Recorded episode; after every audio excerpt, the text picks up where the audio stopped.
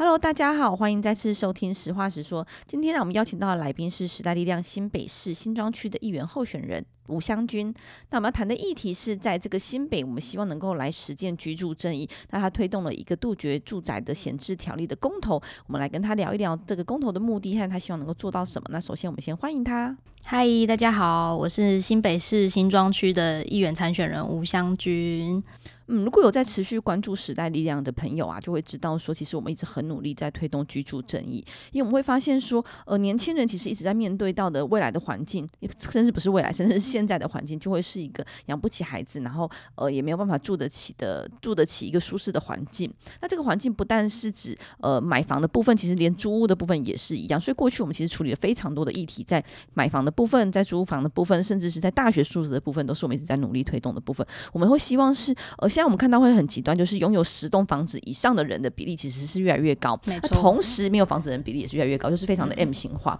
嗯、那会去觉得说，至少在这边应该是，即便你有钱有愿意来购买房屋，也应该让它释出到市面上来，让大家可能也可以租房，又或者是有机会让这个房子是被使用的，而不是放在那边闲置在那边。那我们也看到说，呃，我们在中央的修法上面其实推出了这个空屋税的部分，希望能够来持续做努力，还有囤房税的部分，都希望是在这部分能够做努力。那在地方。的选举上，我们也希望是透过地方议题的倡议，让大家能够更加了解这个问题，同时关心每个县市的这个居住问题。那我们首先呃，先让军将军想一下，说，哎，为什么你会关注这个住宅议题，以及你看到这个居住问题上有哪些东西是你们现在面对到的困境？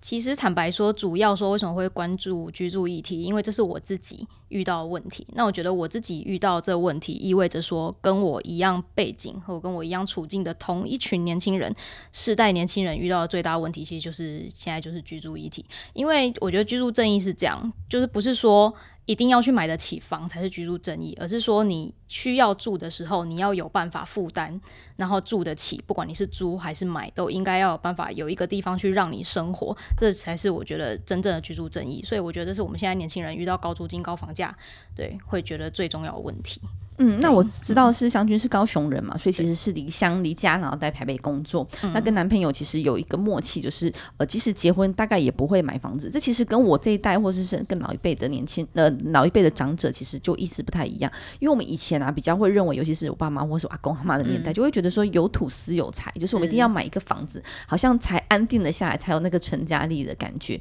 那但是的确到我们这个年代，或者是呃或者是更年轻一点的族群，会觉得说，哎，买房子其实会呃绑住了他们移动或是他们工作变换的可能性，减少了这样的弹性，所以其实也蛮多人不买房的。那我想问一下，说湘君说，哎，你怎么看待这个成家立业或者是买房与否的这样子的想法？嗯，我觉得主要就是要去算耶，因为其实我爸在我听我算之前，他也一直跟我说，你还是要买房，就是再怎么辛苦还是要撑一个房。但是我就算给他听，就我现在假设我现在租金是两万五好了一个月，然后一房一厅就两个人住刚好嘛。嗯，那那个我住的两万五的地方，它的房价是一千五百万。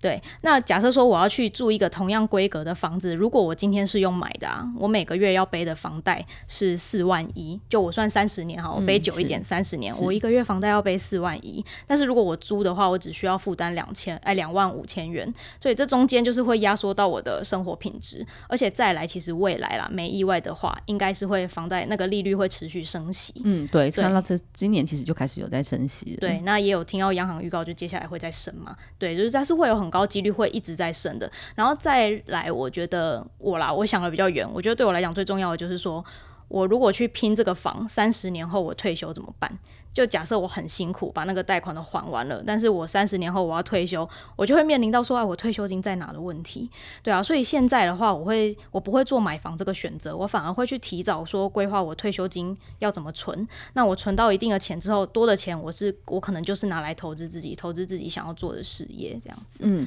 那其实在这个买房与否的部分，其实会有一些每个人的想象和对未来的期待，我未来的看法不太相同。就是像有些人他会觉得说，呃，因为现在少子化的问题越来越严重。所以现在房屋恐怕到到时候都变成的是过多的情况，所以就会认为是房价可能会是下跌。但是不论如何，我们看到说近几年来，其实这个房租市场的话，嗯、呃，超过一百多个月都是持续上涨。那各县市的房价的成长率也是非常的惊人。那像湘军他在新北市的部分，像在这一年就是涨成长了大概平均下来其实有到三趴。那甚至有一些以前会觉得说只有在六都比较会上涨，因为都市人口很多嘛，大家都会往都市移动。但但其实不然呢，就是这两年我们看到这个房市的趋势，包括说像嘉义啊、屏东啊等等，其实上涨的比例也都非常的高，所以会看到是这其实是一个普遍发生在台湾的问题。那同时是我们的呃收入其实并没有非常明显的增长的情况下，房价越来越高，其实是一个非常沉重的负担。但是呢，就我自己来说，其实我就会跟香君是不一样。像我对我来说，我就会我其实很早就买房子，我从出社会的第二年，我其实就买房子。其实也不是我买房子，我是被买房，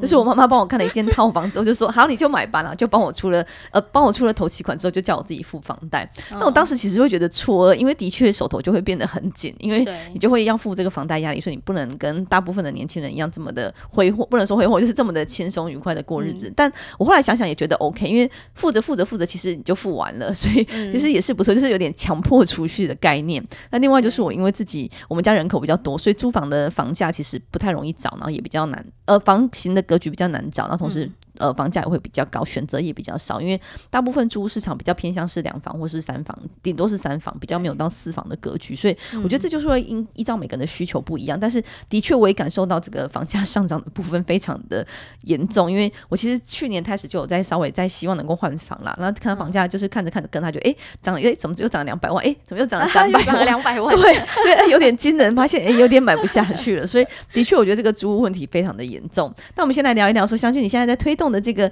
呃，希望能够推动的呃公投是什么样的内容，以及目前大概做到什么阶段，和希望能够透过这个方式达到什么样的目的？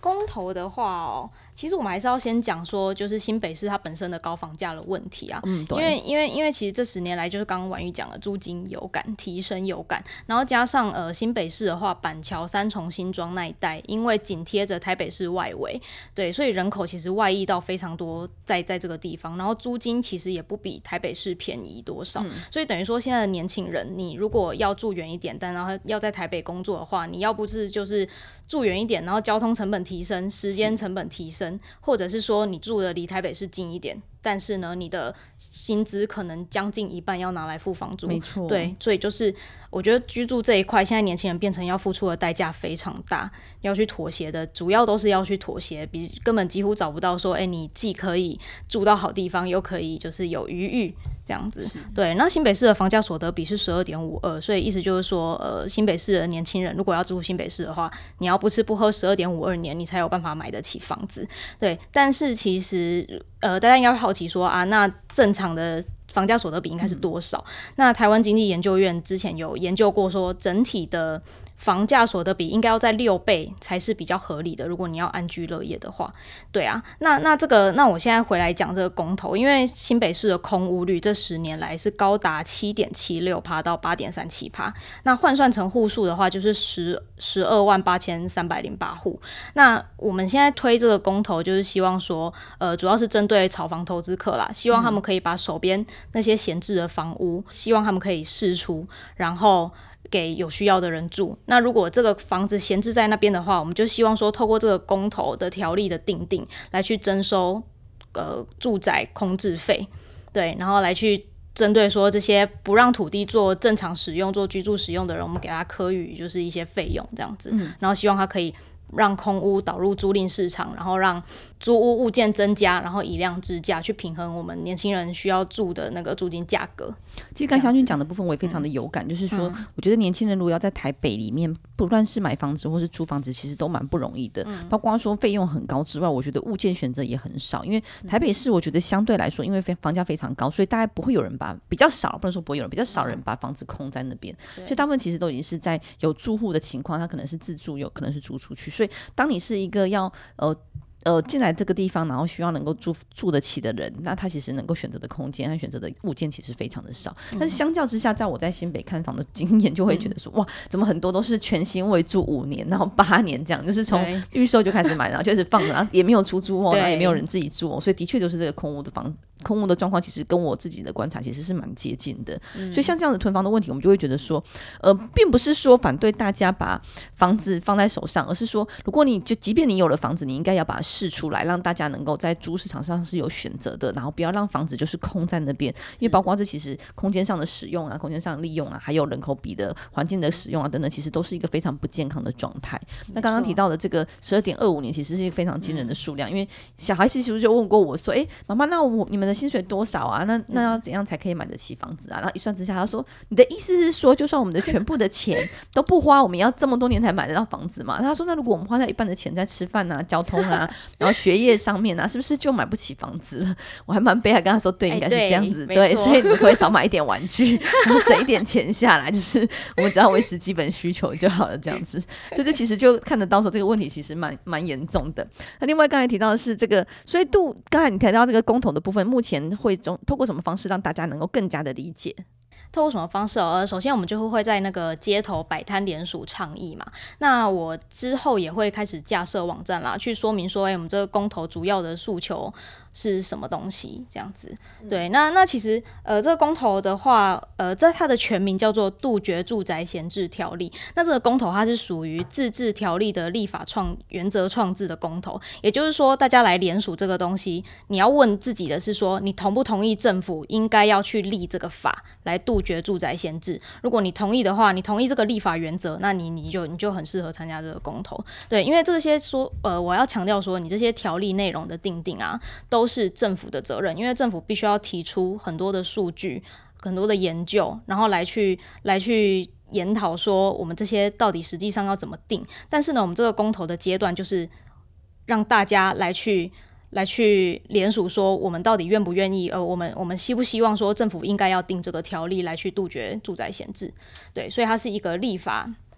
立法原则的公投，那它里面主要有三个目的啊。这个这个公投有三个意涵，就是说我们希望可以透过征收住宅闲置费来去减少空屋的闲置，然后再来一个就是呃怎么样去认定空屋的问题嘛。我们希望是透过申报制，让政府可以开始去掌握房屋的实际用途。因为租屋黑市我们已经讲太久了，就是、真的是完全没有。补充说明一下，如果之前没有听到 Podcast 的朋友，嗯、租屋黑市指的就是说，虽然我们现在有一些鼓励让那个房租市场、租屋市场比较透明的部分。比如说，透过报税的奖励啊等等，但是这个报税或是申请这个租补贴的费用和这个利利利因非常的小，所以其实还是很多人不会申报。因为比如说你要去申报报税的话，或者申请租补贴的话，其实房东就很可能变相的来上涨这个租金，所以导致说其实大家都不太能够来做来。呃，不太多人愿意来做这件事情。那又或者是说，我们在租市场看到很多的是一些呃属于不合法的隔间，所以其实像这样情况下，你也不能申请到租屋补贴，所以就会让大家其实也很难很难很难得到这方面的协助。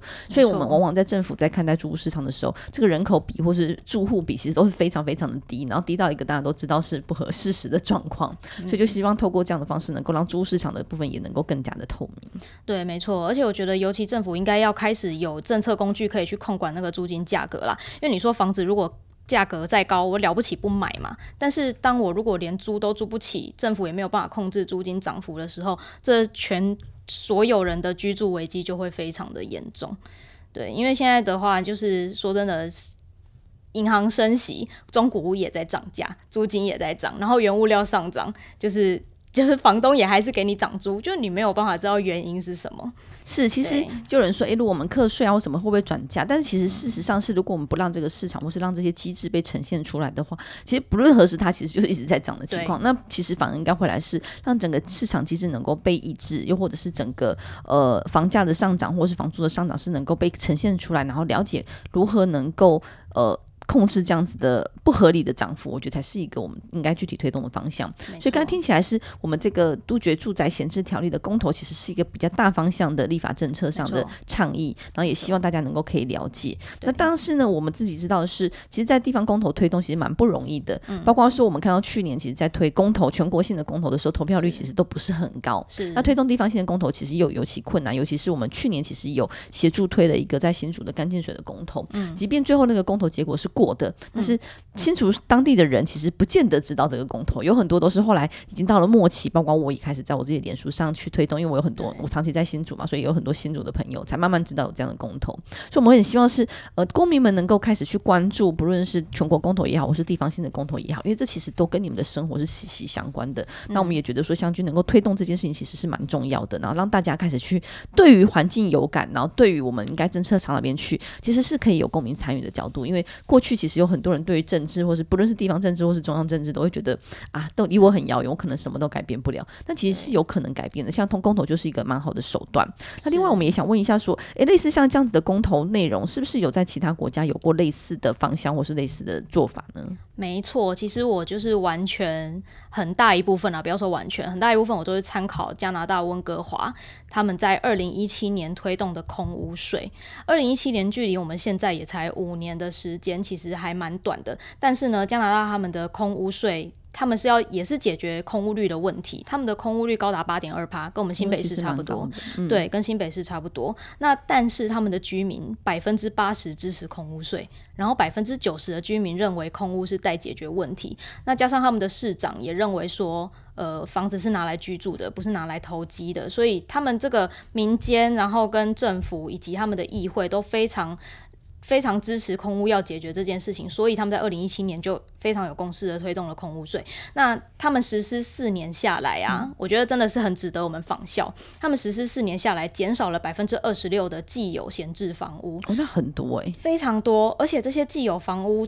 如何减少空置呢？就是导入租屋市场，嗯，对。然后还有再来有一个很显著的改变，就是说他们的建商原本要盖来。卖的住宅，他把它改建成是租赁形式的住宅，嗯嗯，对，所以等于说你投资客，OK，你投资嘛，那你买这个房子，那房子是买了之后投资是拿去租的，所以等于说他们让自己哥伦比亚，哎，不对，不是哥伦比亚，温哥华的房子呢，就是物件投入市场，然后也去均衡了，就是去平衡了那个租金的价格，所以我觉得这整体的成效真的非常值得我们参考。然后他们的空屋率从原本八点二趴下降到七趴。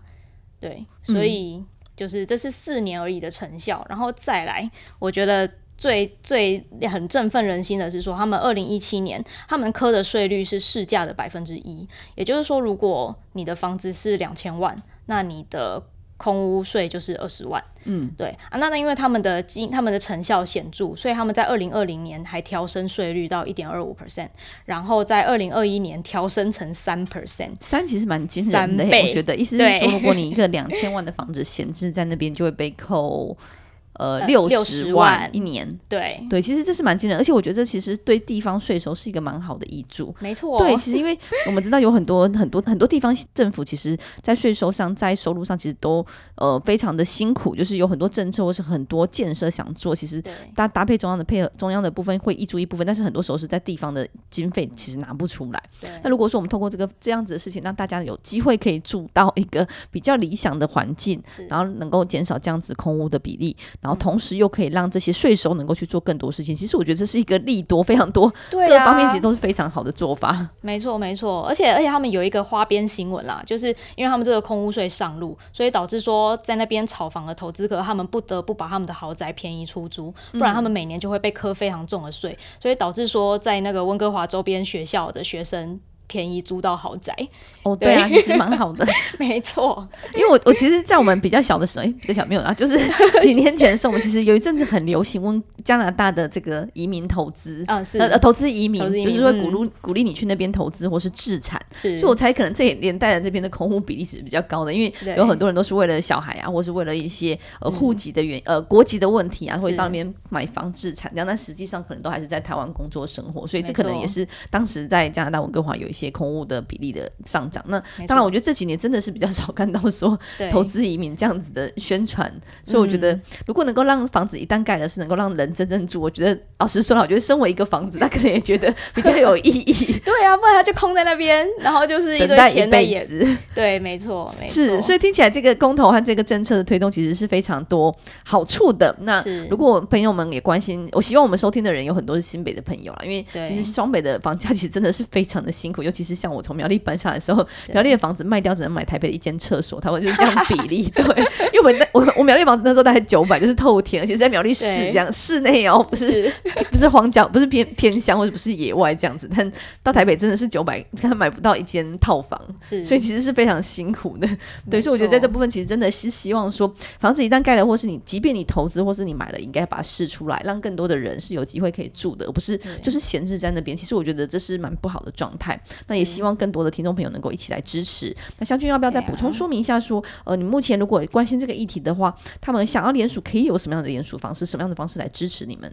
嗯、呃，接下来我会开始去宣传，说我实体联署点在哪里。那大家就是 follow 我的粉砖跟我的 IG，就搜寻吴湘君就会有了。对，那我接下来会有一场呃最重要的宣布的记者会跟联署开跑活动，就是在五月十五号七点半，我们会在新庄体育馆。对，我们会有一群认认可这个，就是也想一起推广这个。公投的志工们都是年轻人，那我们大家会在那边，然后希望可以大家可以来找我们联署。那还有就是线上的话呢，我们的因为公投网站正在架设当中，那如果有需要列印联署书的朋友，可以在我的脸书置顶贴文上面找，然后扫一下那个 QR code 就可以去 Seven Eleven 的 ibon 列印，就可以参与我们这个联署这样子。嗯，所以五月十五号如果你支持这个议题的话，也欢迎到现场来声援，因为我觉得其实在中央蛮荒唐的，就是说我们一直在讲说房屋问题很严重，然后家长真很严重，但是我们的各部会首长都说，哎、欸，不严重啊，其实还好啊。对。那其实我觉得这离市井小民们其实有非常遥远的距离，因为我们都会觉得买房、租房都非常的辛苦，然后非常的难找到自己负担得起又适合的房子可以来做居住。所以我们也希望说大家能够来支持，让这样的声音，让中央、让地方都能够听见，真正来重视房价、房租的问题。让我们一起来让大家能够有个住得起的未来。好，是，嗯，那今天节目就到这边，湘君有什么要补充的吗？嗯，好，我觉得我最后想要补充一个，因为我们看那个加拿大温哥华，他们市政府跟市民都很有意识的去说要联合赶走投资客，因为他们拒绝自己的家乡、自己的城市被当做金融商品炒作的地方。嗯、对，因为。一个地方好或不好，就是是所有人来一起决定的。那我也希望说可以唤醒啦，台湾人可以去慢慢意识到说整个社会连带感的重要性。就我们今天是不是能够安身立命，都跟这个社会怎么样发展是有互相的紧密关系的。就是现在其实年轻人没有下一代，就可能。对其他人来讲，说哎，没有下一代干我什么事？可是你在想象，因为这个高房价导致不婚不生，那再过十年二十年，我们就要面对劳动力不足的问题。那首当其冲就是我们老了，没有人可以支撑起我们的生活，这是整个高龄化社会要面对的困境。所以也不是说年轻人买不起房就只有年轻人的问题，而是它整个未来会带动整个社会结构的巨变。所以呢，我期待说，我们如果要期待社会更好，那我们彼此之间就要互助。嗯，就是长远来看，其实还是这件事情很重要，就是不只是投资与否的问题，而是如果房子当成变变成是一个非常庞大的投资的标的的话，其实。呃，不论是投资客也好，又或者是帮他控制控制在那边的情况，其实都会让大家对于这个环境比较无感。我的意思是说，如果你是能够让呃租客也好，又或者是自住的也好，其实对这个环境，包括说未来的交通怎么改善啊，未来的公园怎么建设啊，运动空间怎么样安排啊，其实都会比较愿意去参与，还比较愿意去投入。那房子如果空的，其实就不会发生这件效应，因为其实对他来说，他就只是投资，然后放在那边，然后等它涨价而已。所以对于整体都市的环境发展也不好。那更进一步来说，就是如果大家因为买不起房子，因为住不起房子，然后不愿意。生养小孩的话，其实整体台湾的国力，包括劳动的部分、经济的部分，其实都不是一件好事情。而且变成是越越来的越年轻的世代，他们到时候要负担的老人的照顾的这个费用，其实也是越来越沉重。所以，我们还是希望说，从短期、中期、长期来看待，其实房价的问题、房租的问题都应该被解决，空屋的问题也应该被重视。所以，还是觉得这件事情很重要，也希望大家能够有机会一起来关心。对，没错。嗯，那今天节目就到这边喽，谢谢大家，谢谢，谢谢，拜拜，拜拜。